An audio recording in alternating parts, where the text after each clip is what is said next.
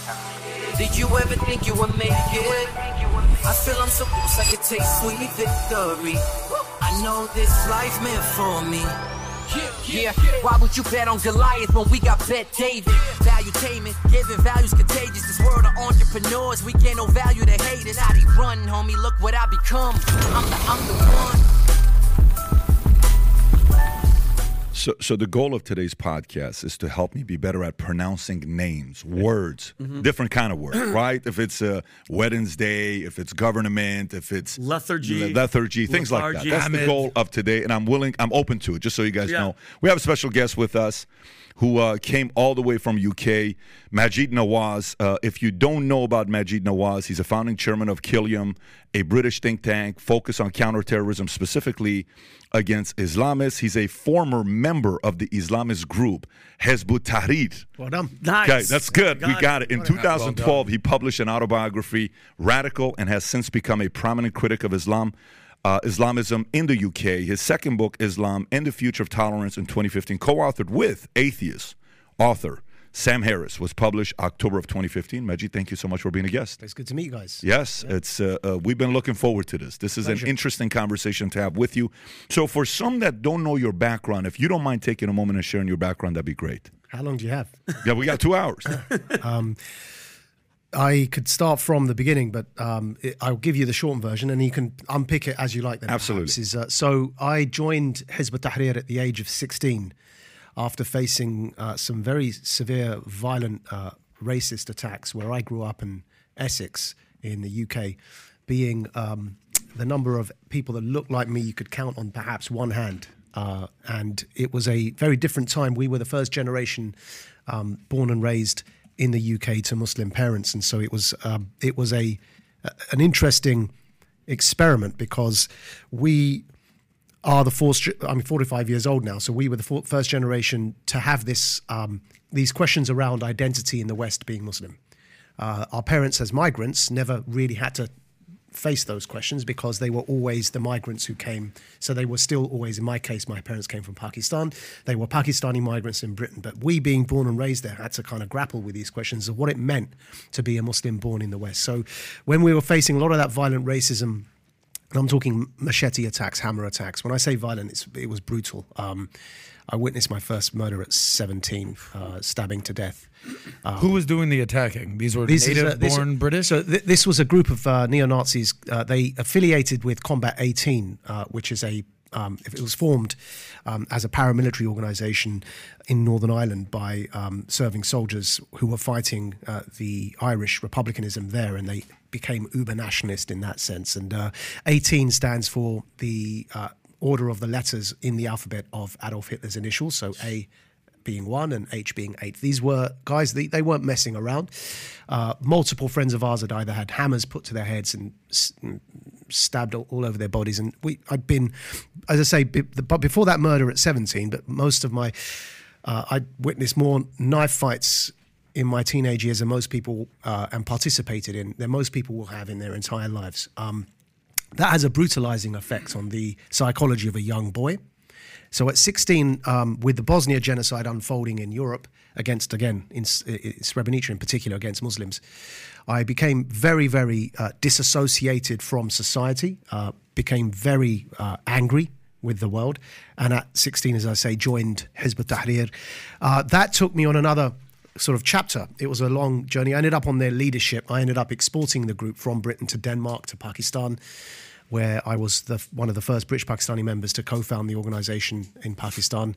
Our aim was to create a global theocracy in the name of my faith tradition, which I still adhere to and do not reject whatsoever, just to make that clear to everybody. What I critiqued was the politicization of that faith tradition, but the aim at the time, we wanted to create a global theocracy that would impose one reading of that faith tradition over society by law. Ironically, a very European Westphalian concept, which was owed more to colonialism and the interwar fascism period than it did to the pluralistic tradition of Islam. But that's what we discuss in that book you mentioned with Sam Harris.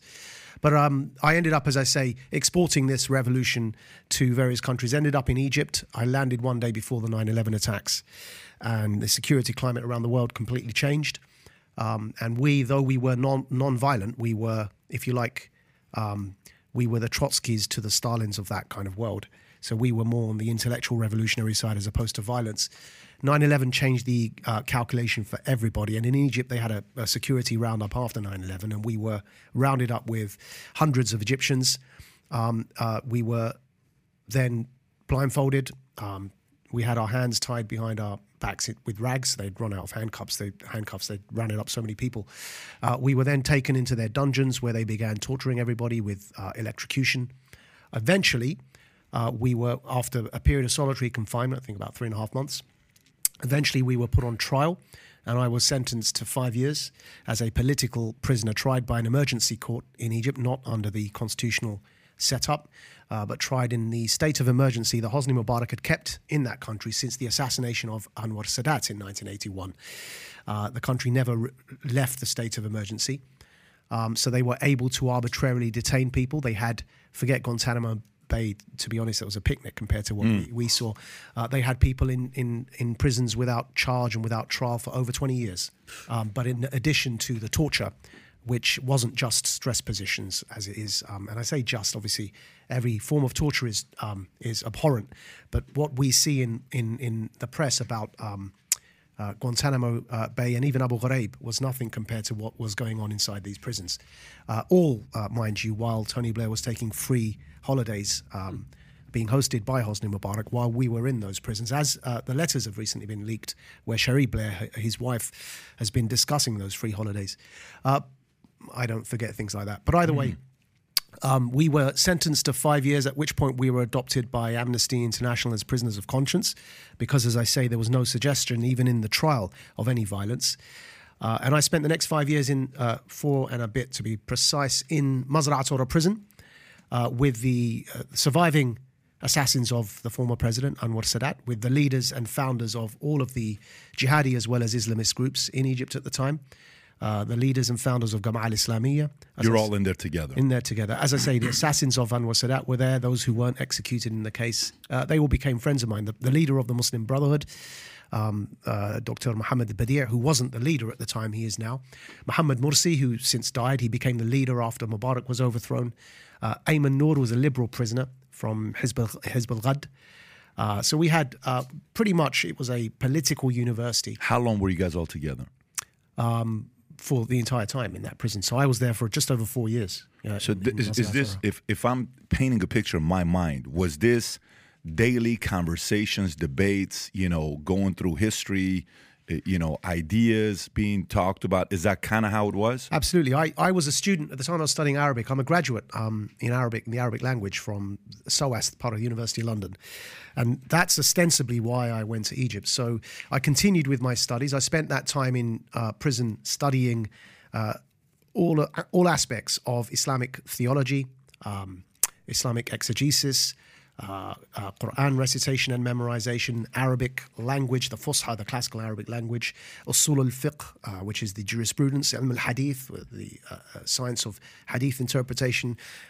Because we had people in there that there was no rhyme or reason as to who was thrown in there other than suspicion of a you know, by a dictator. So you had genuine scholars in there as well, and I spent most of my time studying and debating. Who was most convincing? And simply because they were good at debating, and who was most convicted in their beliefs? I have very little difficulty differentiating between polemicists and substance, because I spent most of my life training other people in how to argue and convince people. So for me, it wasn't about polemics. And you spend most of your life teaching people how to argue and debate. Yeah, because Hizb ut-Tahrir's methodology was ideological propaganda. We trained people in some of the tactics you saw during the COVID period, which we can come to, weren't new to me at all. We would train people in the methods of dissemination of ideas for the purposes of ideological warfare. And that's why we were put in jail, because that was deemed very dangerous. Our purpose was to recruit army officers and to eventually convince them to instigate military coups. Did you succeed? I've recruited a few army officers, yeah. Yeah, in Pakistan and mainly in Pakistan, actually, the people I spoke to at the time. So if you can go back and for you to be in there, it's kind of like a story of somebody saying, yeah, you know, I was in Brucker, you know, Park, and I was there, and for about 2 years, it was me, Michael, you know, such and such, and Joe, Kobe, and all these. I mean, obviously, these guys come from different eras, but if you put all of them at the same time and they're all think tank for 2 years, what are those games like? So what are the conversations like? So for me, what I'm asking you is, who was most convincing where you sat there and you said, that's a very good point they're making for doing this? For example, if we make an argument of U.S. is the biggest enemy, and here's what they're doing, and you're like, okay, that's a very good argument I've never heard before. Versus who was 100% convicted that you couldn't sway them at all, based on your memories? So by the time we got in, there was a movement afoot in Egypt and across the Islamic world of what was called the muraja'at, which is the revisions of jihadist ideology. And there were books written by some of the leaders of these jihadi groups, by the leaders of Gama'a al-Islamiyya, for example. I still have those books at home in Arabic with my handwritten annotations on the sidelines of those books. And these were revisions of jihadist thought that were, that I think were profoundly impactful, and they were genuine and really influential in convincing a lot of these more hardcore militant ideologues that violence isn't the way to bring about change. Isn't? Yeah. Terroristic violence is not the way to bring about political change. So they were conversations we were having, as I say, with former members, founders, and leaders of Gama'a al-Islamiyya.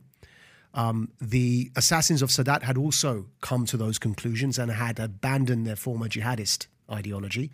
If Islamism is the desire to impose one version of Islam over society, jihadism is the use of force to bring about Islamism. Just to be clear, and when I use those terms, that's what I mean. That's very distinct from Islam and jihad. Islam is a faith tradition that is known. It's one of the Abrahamic faiths, and Allah in Aramaic means God. Jesus, when he spoke Aramaic, would say Allah or Elohim. Allah. When it's Assyrian Aramaic, we say Allah. Absolutely. Yeah. So it just means the same word. It's the same source. God I don't use as a word because I think it's loaded in the English language. So even in English when I'm speaking, I prefer to say Allah, just so people understand that ultimately we're speaking of the same subject matter here. And Islam in that sense is distinct from Islamism, the desire to impose Islam over society. Jihad, coming back to those terms, again, means struggle. So in the verb, you can say, ujahidu, it just means I struggle. And then, of course, there are many various manifestations of struggle. Primarily, our enemy is within us, and our solution often and always actually is within us as well. So struggle should be seen in that context of the struggle to overcome ourselves. It can be a struggle against the other in many instances, such as occupation. I'm no pacifist. If somebody invades Britain, I will fight. And so I think that jihadism, though, is the use of force to impose Islamism. So that's why I define these terms. So we're not talking of Islam and jihad. Back to your question, I haven't forgotten. In the prisons, there were people that were still subscribing to the Islamist and jihadist ideologies and wanted to either use force to impose that on others or take over a system and do so. But most of the leaders and founders of those organizations by then had come around to this idea that violence wasn't the way. So ironically, we were the ideologues when we entered that jail. Now, ordinarily, when you go through torture, it makes you even more angry, even more entrenched in your view, and even less willing to compromise because of the anger and because of the inability to separate the pain and the anguish and the trauma from what you experienced from being able to think clearly. I don't know, for whatever reason, in my case, I spent those 5 years debating and discussing. By the end of it, I read all those books I mentioned, the muraja'at or the revisions in the jihadist thinking. By the end of it, even though I didn't leave the group until a year after my departure from Mazra Tora prison, I could no longer sustain my own conviction that what I had thought was Islam, the faith, and therefore needed to be proselytized, was what I'd come to believe. I could no longer sustain that conviction, and so I had to leave. So I'd say I became influenced by these people that you were asking of, those that in their older years had matured and in their wisdom. Any specific one, any one above the other? No, it was collective. Yeah, it was a collective group and it was so diverse and, and different. I mean, I mentioned Ayman Noor from Hizb al-Ghad. He was a liberal political prisoner. We had Saad ad-Din Ibrahim, was quite a well-known Egyptian sociologist who was jailed for questioning Mubarak's attempt to give power to his son afterwards, Jamal Mubarak. And yet we had communists in there. Obviously the majority were Islamists and jihadists, but just to give you an idea, there were people that are converted to Christianity that were thrown in jail for being apostates, from Islam to Christianity, and there were people that converted to Islam that were thrown in jail. I mean, we had a running joke at the time in prison that under Hosni Mubarak's Egypt, if you change your mind from anything to anything, it doesn't matter which way you go, thinking is what would get you put into prison. So imagine the diversity of thought. It was really, for me, that was my real university, to be honest. I bet. I can only imagine. I have a question for you on this diversity of thought and this sort of conglomerate hodgepodge of completely different ideologies. I kind of want to get to the heart of the biggest differences and the biggest similarities between all these quote-unquote terrorist groups, right? So ISIS, Al-Qaeda, the Taliban, Hezbollah, Hamas, the list goes on and on, Boko Haram. They're not all the same. They all have different ideologies. What is the most common thread with all these groups, and then distinguishments between all of them? The common thread is that they are all being weaponized and manipulated by various intelligence agencies across the world. That's the common thread. They're being weaponized by intelligence agencies? Yeah, and manipulated, yeah. How? So these are proxy wars. What you're seeing in Sudan going on right now is an example of a proxy war, but let's take ISIS as an example. By now it's well established. I'll give one case study, which is actually a human and sorrowful story. Shamima Begum is a former British citizen who had her passport stripped. She was an underage child when she was groomed online by ISIS to convince her to travel to Syria for the purposes of marrying an ISIS fighter. And I say marrying because it wasn't really, it's child sexual exploitation. She was underage, she was in school, and she somehow managed to get over there. Long story short, she's now in one of those camps, like Camp Al-Hawl. She's in one of those camps where they're holding the wives and children of ISIS fighters. These are prisons in which children are born. It's recently been revealed that her smuggling from Britain, remember, a schoolgirl, from Britain to join ISIS and become sexually exploited by these terrorists, was facilitated by somebody working for Canadian intelligence. That's no longer even in doubt. And so what you end up realizing is the British government stripped her of her passport to punish her for the crime of traveling over to join or marry, in quotation marks, an ISIS fighter. But actually, it was her being smuggled out there was facilitated by Canadian intelligence. It turns out that we in the West were arming some of those fighters like Jabhat al-Nusra, which was al-Qaeda in Syria, because we wanted to overthrow Assad in Syria. So my work up until the COVID period was to challenge a lot of the ideological underpinning that justified some of this thinking, and that I also, in the intellectual, not violent sense, succumbed to. However, when you also then want a fuller picture of it, you have to realize, where do the weapons come from? Where does the training come from? You see with Afghanistan and how the Taliban now have more Black Hawk helicopters than the entire British army because of Biden's absolutely cowardly and shameful way in which he withdrew. I've never been for the occupation, but the way in which he cut and run in that way was shameful and left them with all those weapons. So our own actions also have to be put into the picture to understand. Now, as I say, one of the things they all have in common is that they are being weaponized to fight proxy wars. And invariably, you see, the case of Syria demonstrates that very clearly because of our desire to remove Assad, who... I come from a background where all Arab dictators have been our enemy. I have no sympathy for Assad, but what I wouldn't want to ever accept is that we replace Assad with Al-Qaeda and ISIS, which is what we were effectively doing, is what Trump brought to an end, by the way. And I think, to give you one final example, take Ukraine. and the Azov Nazis, who aren't even neo-Nazis, they're actual Nazis. They come from the Bandera tradition, which is the surviving elements of Nazism and the collaborators in Ukraine from the era of Nazism up until today. They are still there. Now, Azov, now every country has racists, but Azov is a battalion that was integrated into the Ukrainian army and formally became their National Guard. So the Ukrainian National Guard is the Azov battalion. Azov are Nazis. This is not in dispute. This is not an opinion. This is a matter of fact.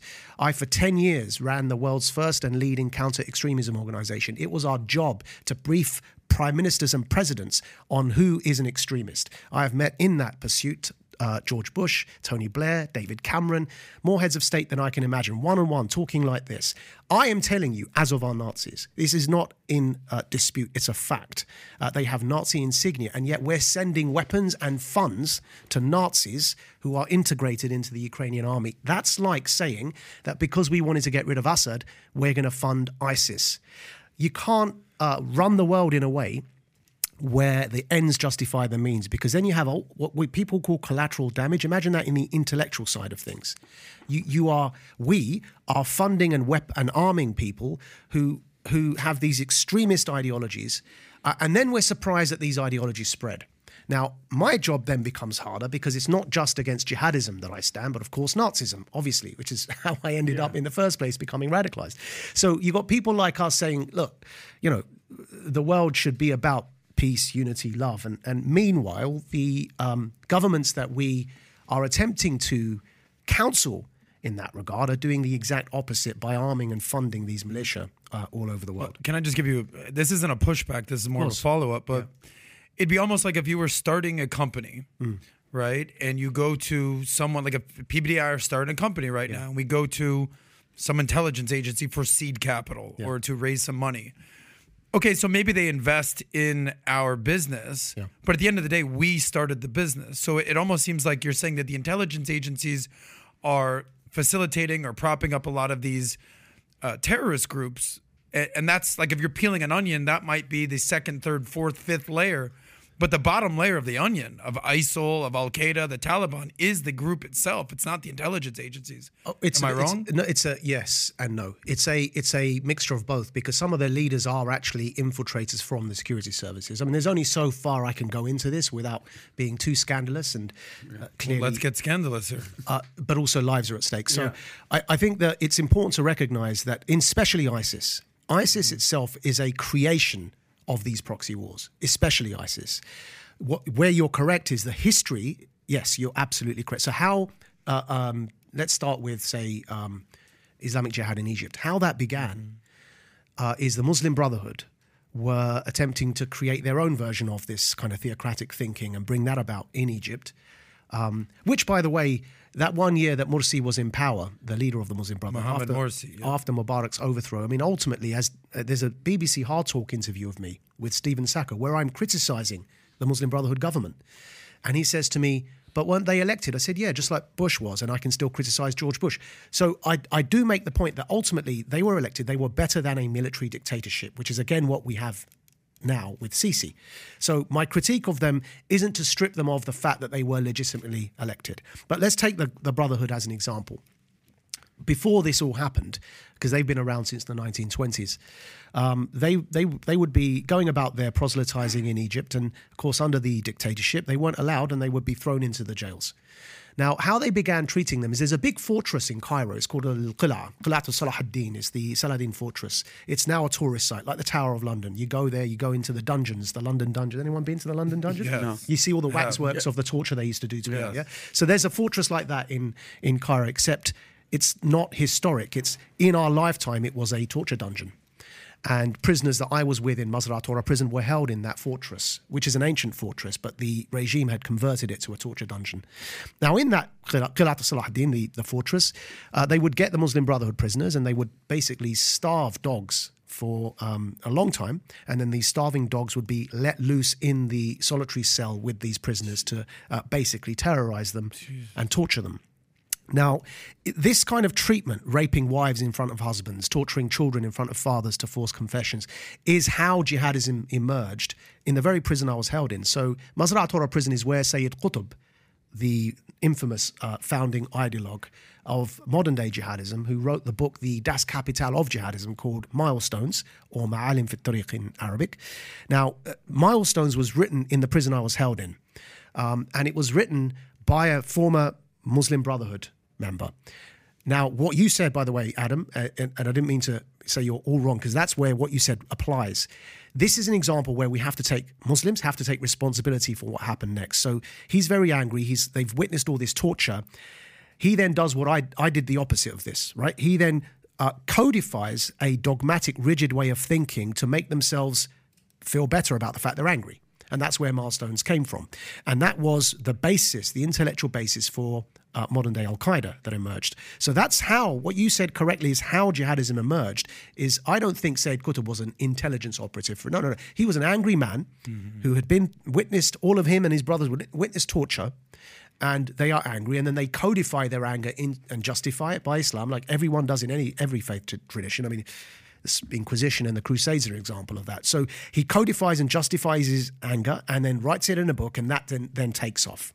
So yes, that's how it began. But by the time you get to the end of it with ISIS, more so than not, ISIS is a creation of these proxy wars and intelligence. It is why I have to be as candid as I am about this, because we've got to, everyone has to take responsibility for what's going on in the world. Majid, the name of the book real quick so we can pull that up? Oh, Milestones, by Sayyid Qutb. It's available in English. It's the pretty much the intellectual foundation for modern day jihadism. You compared it to Das Kapital. Yeah, it's one of the first examples of the of a jihadist manifesto. It's the articulation of jihadist thinking. Imagine, yeah. I have two questions. So when the torture at the prisons that like you were in, do they have like a regimented thing of how like they schedule it? Was it like an everyday thing? Was it ranking on who they thought was a bigger threat out that they wanted information? Was it a constant thing? And my second question was with the Bush and Blair. You said you spoke to both of them. How did that feel and how did that play out sitting there talking with two people that started the Iraq War, which was just a snowball effect? Got rid of Saddam, who started a lot of all these problems. Yeah. Look, I think there's a political, I'll say the word reckoning, but I mean political reckoning, not violent. Yeah, there's a political reckoning coming for a cabal or a clique of world leaders who are responsible on their side of it for much of this. So Bush is an example, Tony Blair's an example. They invaded Iraq on false pretenses. We now know all of that was based on a lie. Again, back to Adam, to your point, that's why I say we all have to take responsibility for the full picture here. Yeah, and just like I believe Muslims have to take responsibility to clean house as well, right? Which is what we've been doing for the last, since I left that group in 2008. With much sacrifice, but it's not easy to do what I do. And me and my brothers, what we do is not easy because, as you can imagine, it's faced with a lot of pushback as well. But everyone has to take responsibility. So there's a political reckoning coming because these guys ruined the entire Middle East. I cannot overstate the damage that the invasion of Iraq and then, with Afghanistan added to that, and then Syria and what happened there, I cannot overstate the damage that's done to the world and how difficult it's made everyone's jobs. And they haven't stopped. I mean, during the COVID mandate period, again, for the record, I opposed every single COVID mandate and lost my job over it. I was a national radio broadcaster in the UK on the largest commercial radio station. But I basically opposed every single mandate. Masks, I flew with... to Tennessee without a mask on and posted a photo. And then the chief of staff of the governor wanted to meet me when I landed because they tell me about flying without a mask. It was surreal. But we've got to, so just as when that mandate period emerged and Tony Blair started again pushing for digital IDs and for synchronizing everybody up with the technocracy, these people want total control. It's why we call them globalists. They want total technocratic control of everything we do, filtered through their systems, their infrastructure, with no privacy, so they can see and hear everything. And that's the same cabal that invaded Iraq. It's the same cabal that has been through the money laundering in Ukraine and pushing for more and more war and the securitization of our societies as a result of that. So I think there is a political reckoning that is long overdue, and I think Trump is one manifestation of that political reckoning. And in the UK, Nigel Farage is an example of what happens when you allow the establishment to get away with impunity for decades, committing crimes, invading countries. There's still a CBS 60 Minutes clip of Madeleine Albright, the late Madeleine Albright. She's passed away, so I've met her as well. Mm-hmm. I won't say anything rude about dead people. That's Prophet teaches us. He says, do not abuse the dead, for you only harm the living. So when we speak of the dead people, even if we oppose them vehemently, we speak in terms of ideas and themes as opposed to making it personal. So she was asked by Leslie Stahl on CBS 60 Minutes that 500,000 children died in Iraq. This is the war before the invasion. And this clip's still up online, widely available. And Leslie Stahl, who I've also met because they did a 60-minute segment on me as well. But Leslie Stahl says to Madeleine Albright, you know, that's 500,000 children. Is the price worth it? And Madeleine Albright says, yeah, we believe the price is worth it. Wow. And this is these children died, many believe, from the effects of depleted uranium that was used in Iraq. But you've got a situation where the entire world has been ruined by this cabal who continue to act with impunity, even here in the United States of America. Mm. I think Vinny brought up a very good point about the Bush administration. Yeah. I guess my question to the follow-up is, what level of involvement should the United States play in the Middle East? Obviously, we got out of Afghanistan. Iraq was a disaster. We saw what happened with ISIS and ISIL. But when we leave the Middle East, that opens up a vacuum for Russia to come in and Putin to do what he's want to do. China is investing in Iran and different parts of the Middle East. You know, obviously, I think we've learned the hard way.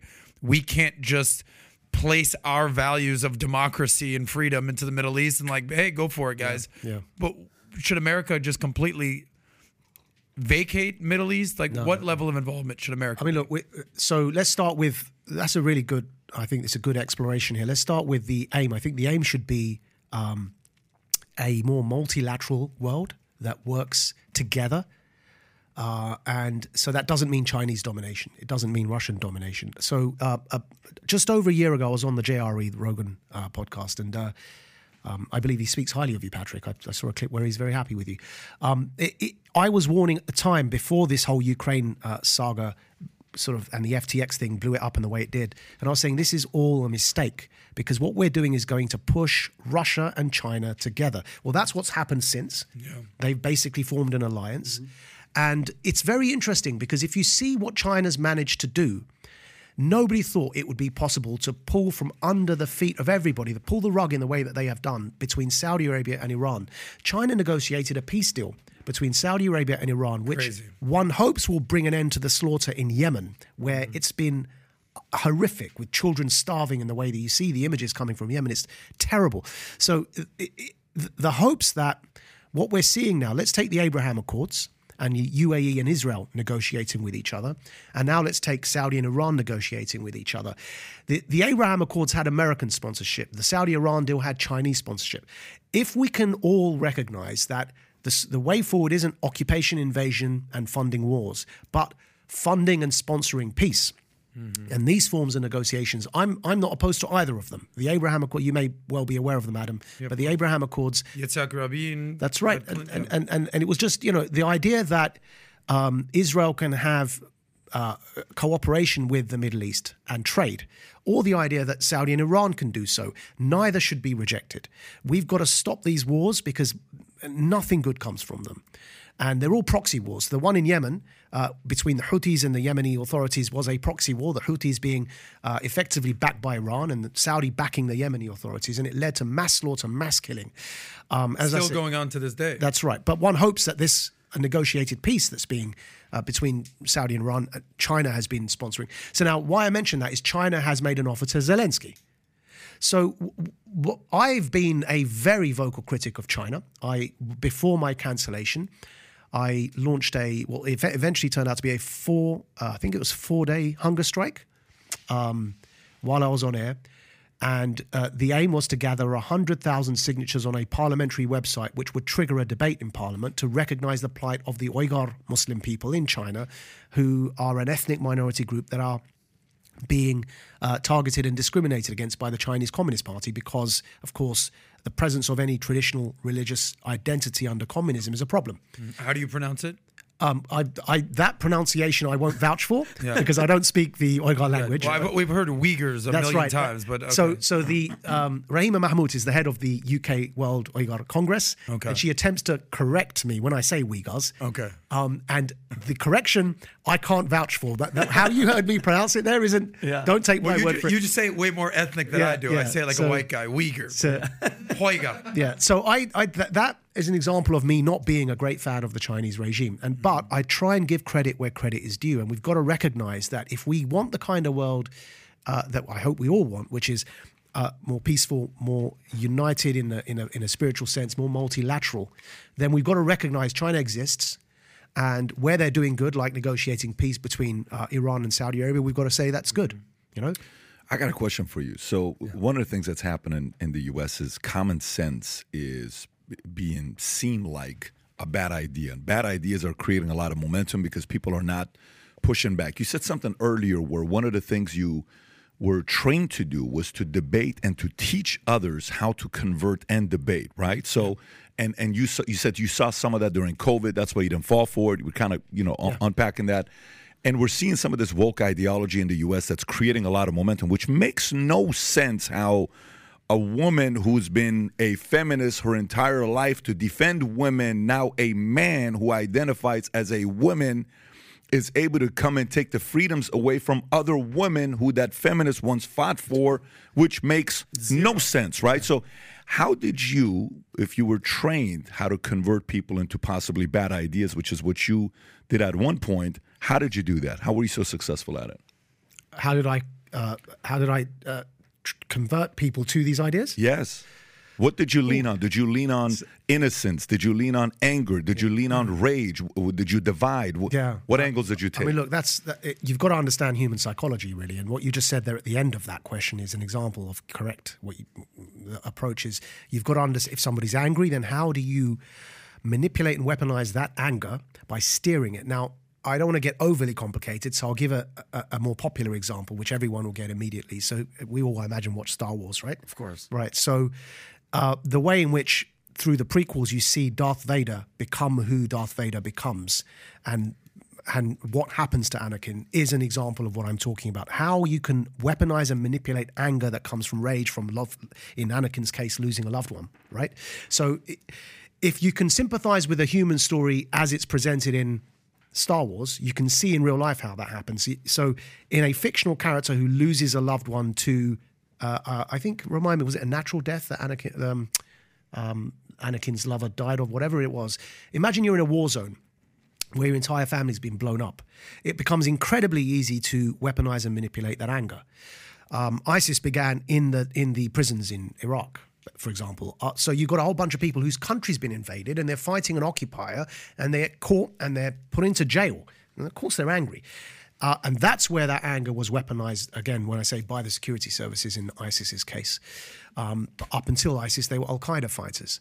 So I think it's, whether it's anger, or every emotion, every human emotion can be steered for the purposes of achieving an outcome.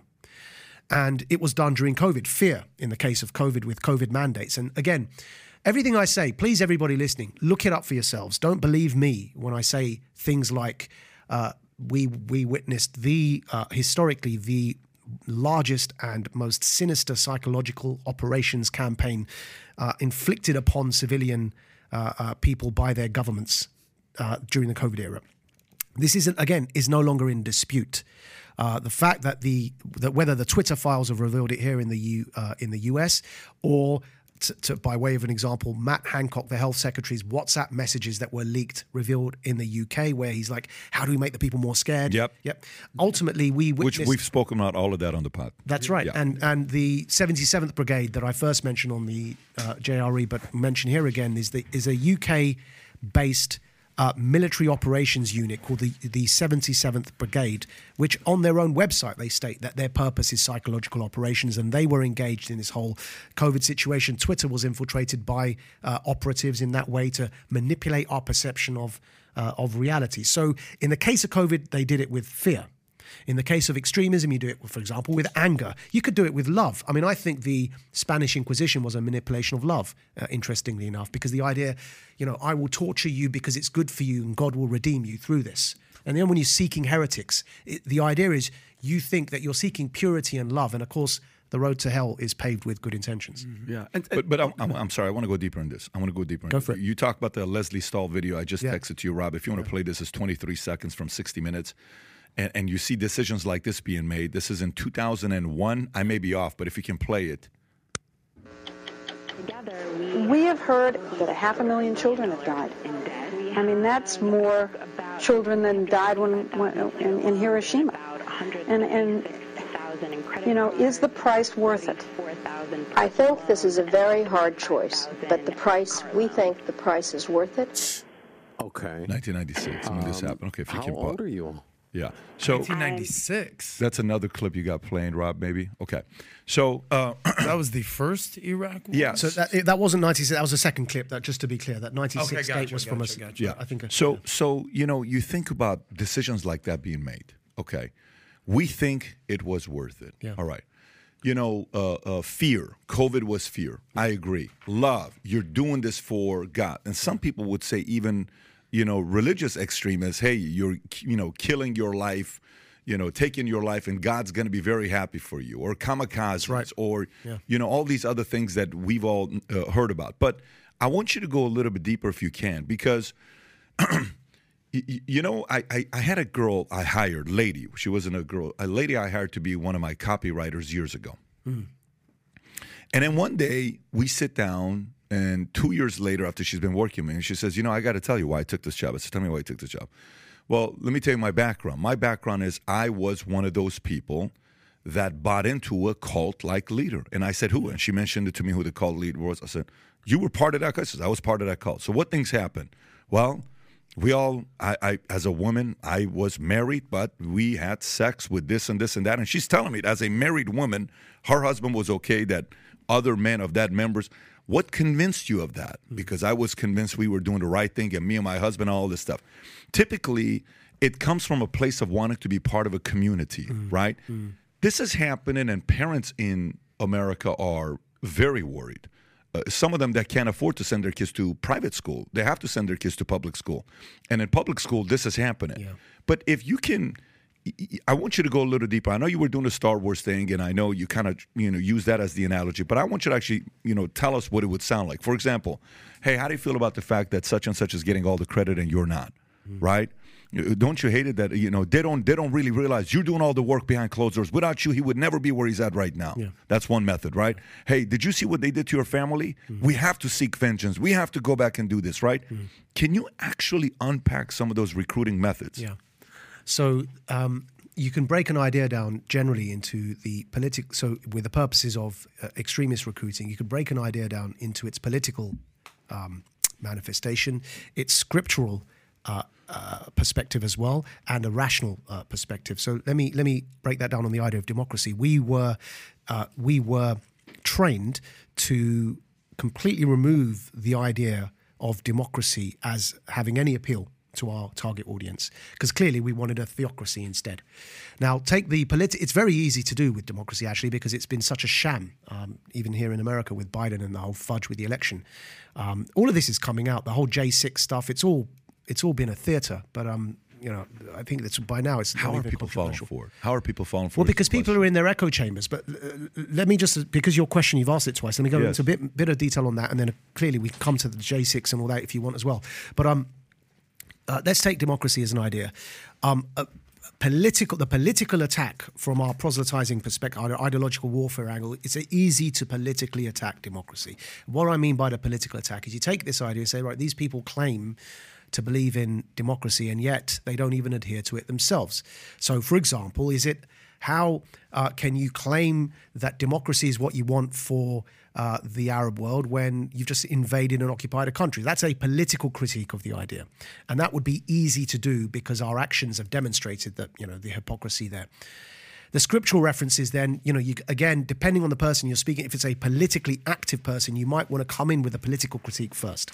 If you're talking to a religious person who's traditionally religious and your aim is to politicize them, because traditionally devout Muslims weren't politicized, and the faith had always been an internal thing, but we used to politicize traditionally devout Muslims. So how would you do that? You would take scripture, because that's what they hold dear, as opposed to the political line.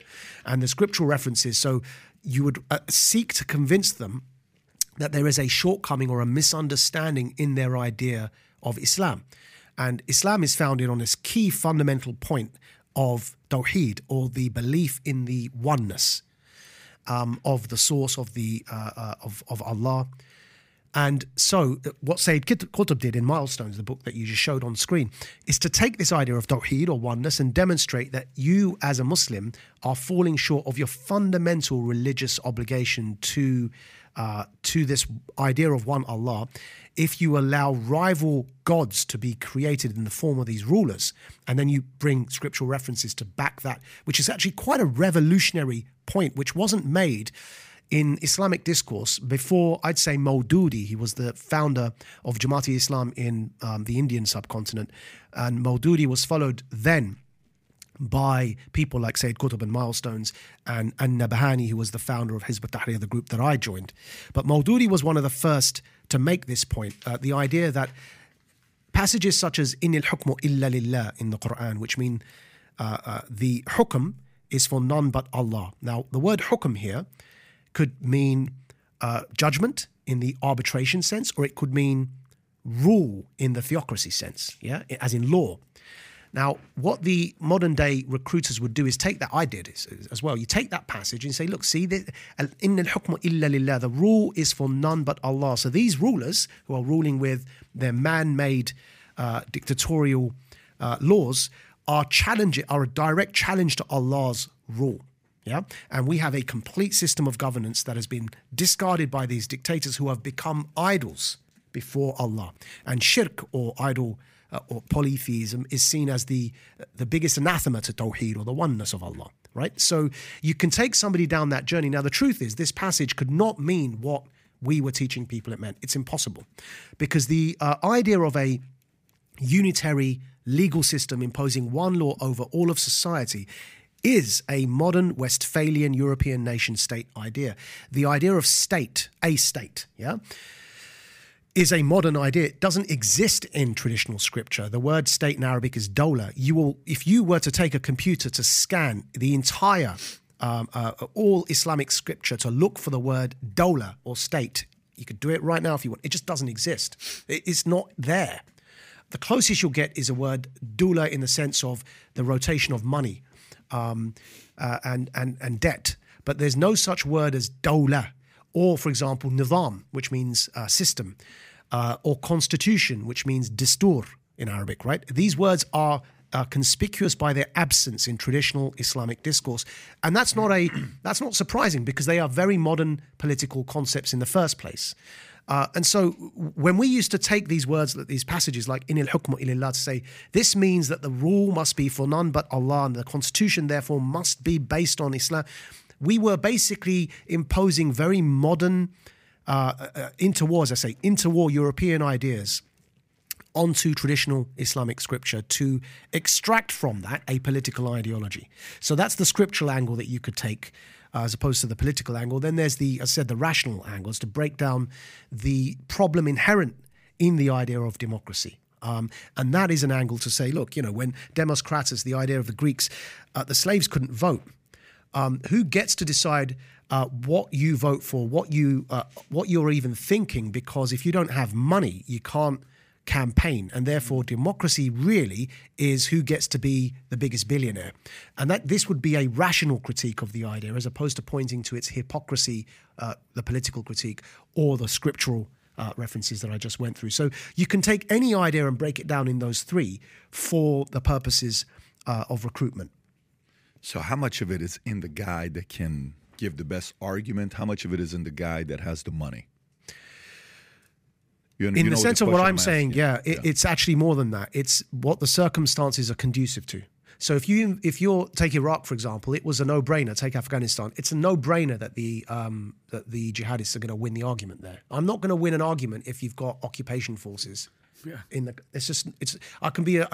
Everything I'm saying today may sound really nice and smart. It doesn't matter. During the COVID period, I was saying this at my anti-COVID stuff. I was saying it on air to, I mean, it was a huge audience on the largest commercial radio platform in the UK. And my show was on a weekend lunchtime with over 500,000 listeners when people should be out having their weekend brunches. And it didn't land. Why? Because when people are scared, they're not looking. I mean, instead, I got sacked, right? I mean, it landed in the sense that obviously the argument in the end won. I think we won that argument in the end. And even if people haven't realized it yet, I think they will eventually. But at the time, it didn't change government. It didn't change politicians' thinking. It didn't change the people that needed to be influenced by that argument weren't listening because they were scared. If you're under occupation, you're not going to listen to the Majids or my brothers that work with me on this kind of stuff because if you're under occupation, you're angry. So those emotions, whether it's fear, whether it's anger, even love, which can blind, if the conditions aren't conducive to what I'm saying, which is why I'm saying that the China-negotiated peace between Iran and Saudi or the Abraham Accords, this will all calm the situation down in the Middle East. And we need a calmer situation to be able to have these kinds of conversations. So, you know, that's interesting. I mean, you gave a little bit of context. I wanted to get a little bit more strategic about it on how it happens because it's happening right now all over the place. Yeah. And people don't know how to fight against it. Do you want the trans stuff? You want to talk about that? Yeah. You know, it's not just... I want to talk about the trans stuff. I want to talk about all this stuff. But I want to know how to weaponize people to... argue against it because they're cornered. So sometimes they're like, man, I can't say anything here. I feel like I got nothing to say here. So, but while we're on this topic, before we get to that, I want to kind of unpack this one here. You know, you take scripture and the interpreter, whoever the pastor is, can take one and, you know, spin it and say, this is why God said 10%, but what he really meant is that if you give 30%, then you're going to, so I got to give 30% because the guy that, you know, so I'm going to this church, man, instead of, I'm making 20 grand a month, I got to give the church 10 grand a month because God's going to give me. So there are people that are very convincing. Yeah. People fall for it, right? Okay. You said the billions of dollars, the money. It takes a lot of money, and whoever's got the money and is getting the, you know, the money to whatever party it is, they're going to be able to get the argument to go. Maybe a George Soros, you're seeing what they're doing with the money right now. You saw the moment Biden announced, 3 major names came out that they're going to be supporting him financially. Soros' son was one of them.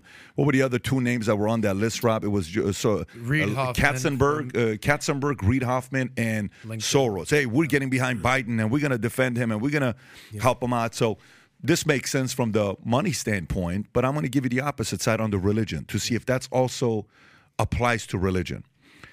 There's been, if you look at the fastest growing religion right now on what's going to be the largest religion in the world, 2035, Muslims are ahead. Yeah. And it's not even close the way they're growing. Yeah. You can pull up the stat that says how many per 100 Muslims, per 100 people that are born, how many are Christians? I think you have the link. You have it right here. You send it to me. So if you want to pull that up, it says per 100 people that are born, you got 33 are Christians. 100 birth, 33 are Christians, 31 are Muslims, okay? But per 100 that die, 37 are Christians. Wow. Only 21 are Muslims. Yeah. Okay. It's a much younger demographic. It's a much younger demographic. So by 2035... it's going to be a very different thing. So why do you think the religion, the Muslim, what argument does it have that's spreading the way it is today where it's growing at the pace? Is it because it's demographic-based, or are they also coming into Christian regions and converting them as well?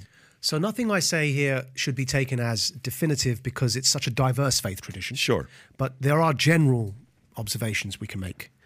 And one of them I'd start with is to understand there's no church in Islam, which is what our critique of the Saudi regime has been about. It's the, whether you want to call it the Wahhabi doctrine, that is the official established religion in Saudi Arabia, or the Salafi doctrine. People use Salafi, Wahhabi is seen as a bit of a pejorative, but actually it's because the name of the founder of that doctrine, Abdul Wahhab, that was his name, Wahhab. the Saudi merger of religion and state in that sense. The reason we've just been through Ramadan and Eid, Eid Mubarak, everyone. And the reason there were some Muslims celebrating on a Friday and some on a Saturday is because Saudi declared Eid by citing the moon for Shawwal on Thursday night. But other countries around the world, Nigeria, Pakistan included, Indonesia, Malaysia, others, they said, we don't have to follow Saudi Arabia. Now, the reason I give that example, and they said, we cite our own moon in our country. The reason I give that example is because there is no established church like the Vatican in Islam. And so in its origin, from the days of Prophet Muhammad's passing onwards, there has never been a establishment version of Islam. And in fact, that's what the Islamists are attempting to create. They're attempting to reverse engineer a church in Islam. But they don't realize they have more in common with Catholicism than they do with traditional Islam in that sense. The idea of theocracy is entirely alien to Islamic tradition. I'll give the example of Turkey. So before the Ottoman Caliphate was dismantled in 1924 after World War I, the system in place, the legal system in place they had there, again, historically verifiable, it was called the Millet system. The Millet system, it was a legally pluralistic system. So you had more than one law operating in Turkey at any time. If you had a dispute, Patrick, you could go if you were a Christian, you could go to a Christian arbitrator, which is why I said the word hukm actually means arbitration. That earlier passage I was citing, Inni al-hukmu illa lillah, doesn't mean rule, it means judgment. In other words, arbitration. Hukm. Yeah. You can voluntarily go for your own arbitration. So you could choose a Christian, I could choose a Muslim, and that millet system meant that you had legal pluralism. Legal pluralism in the world no longer exists. Most countries are now unitary legal systems. They only have one law operating in the country because business won the argument. Business wanted legal certainty. You know, it's more profitable to be able to predict the law. So business wanted legal certainty, so nation states emerged and you ended up with unitary legal systems. But in the Islamic tradition, the legally pluralistic system or the millet system existed because theocracy was alien to Islam. It's why I say the Islamists' attempt to bring theocracy into Islam has more in common with the Catholic Church. So why, in answer to your question, when there isn't an established church, the faith is inherently a faith of the people and anti-establishment in the good sense of that word, libertarian, in the libertarian sense of that word. So it's very appealing as a result because you've got a direct relationship with the source and you don't have to confess to anyone else other than to the source. You don't owe anyone anything else. And you can choose who you follow based upon who you think is sincere as opposed to the church imposing a imam over you. You can choose to go to your local mosque or you can choose to go to another mosque if you don't like the imam there. There is no membership to an institution. Now, why that's important is because I believe that's very attractive. People sense that all institutions become corrupted. I believe on an intellectual level, all institutions drift towards authoritarianism. And that's something that is inherent to systems that you cannot avoid. They accumulate more and more power. Bureaucracies like efficiency. And because bureaucracies like efficiency, they, over time, they self-correct for more and more efficiency, which means more and more bureaucracy, which means a larger and larger system. And if you look at the nature of systems and how they behave, they generally always drift towards accumulating more and more centralized power. Now, that can apply to a regime or to a system in terms of government, and it can apply also to a clergy or a religious institution. And what happens then over time is that whether you see with some of the recent scandals in the Catholic Church or you see the power grab through the mandates and the COVID mandate period, you end up with basically people becoming victims of that institution as it seeks to over time accumulate more and more power. And so because, again, I say these are general marks because Islam is such a diverse faith tradition, but in general, because there is no one Islamic church or clergy, despite the Islamist attempts to create one, despite Saudi Arabia, despite Iran, these are contested. They're not traditional Islamic clergy in that sense, and they're not worldwide. So you have that sense of freedom and liberation that a direct connection to the source brings. And I think that's a very appealing element of it. It means that we can have a relational approach to the tradition. What I mean by relational is it's people to people. Now, I know this might sound a bit abstract. I want to focus on this for a second because it's so important. It's actually more important than people give credit to. and I'll give an example to indicate how I think it's so important. Technocracy, if you look at technocracy and if you look at the world, the way in which the globalist powers are seeking to suck all of our data, they recognize that our data is profitable. They recognize that actually we are valuable because of our data, which is why they want it all the time. They want what you're browsing, Patrick, right now on there. They want what's on your phone. They want the patterns of your behavior because they can be monetized, yeah? So for example, every time I use my debit card to say I purchase this bottle here and I make a contactless payment. And if I'm a creature of habit and I purchase one of these at a certain time of the week before I go to the gym, let's say before I go to the gym, I drink one of these bottles of water. After I come out, I drink a protein shake. If you can get that pattern, you can time marketing to my behavior. And of course, that's where our data— We've seen that last 10 years. Yeah. That's right. That's where our data becomes so valuable. And, track you too, Maajid. Precisely. They know exactly where you are, what time you're going to be there. Why is all that relevant to the point I was making in answer to your question? Because what that really means is that we've got to reevaluate as societies what value is. What that really means is real value is not the data and the money you can make out of that behavior. No, that's actually monetizing where the real value is. The real value is in the relationships I have, because what that data really is a marker in a point of time of a transaction I've made with another person. So actually the real value there is the transaction which involved contact with other human beings. That's the value we're seeking to monetize. That's what relationism is, an understanding that actually we are the value. We, human beings, and how we interact with each other is what brings value to life. So if you can recognize that actually there's a better way of doing things, and that rather than monetizing and turning every one of those micro interactions on a relational level through looking at that through a lens of profit and turning it into a transactional thing, instead if we recognize actually the real value there is in the relation itself, then the relational understanding of life fundamentally can be very different. We can start realizing that we bring value in our human connections and in our relations with each other, which is why, for example, I make a point of leaving my mobile phone at home whenever I visit the mosque, because I think that rather than sit there and ask people for their phone number, I have a conversation with human beings in a sacred place, look at people in the eye and talk to them face to face. I deliberately, through the entire Ramadan, left this thing at home. Because it's a gesture, and it's a small gesture which won't have much of an impact, but it's to make a point there that the value is in the relationship. And I think an anti-establishment in a libertarian sense, in a good sense of that word anti-establishment, an anti-establishment faith tradition recognizes that actually it's the human relationships that are important. And I think that's one of the most appealing things about it.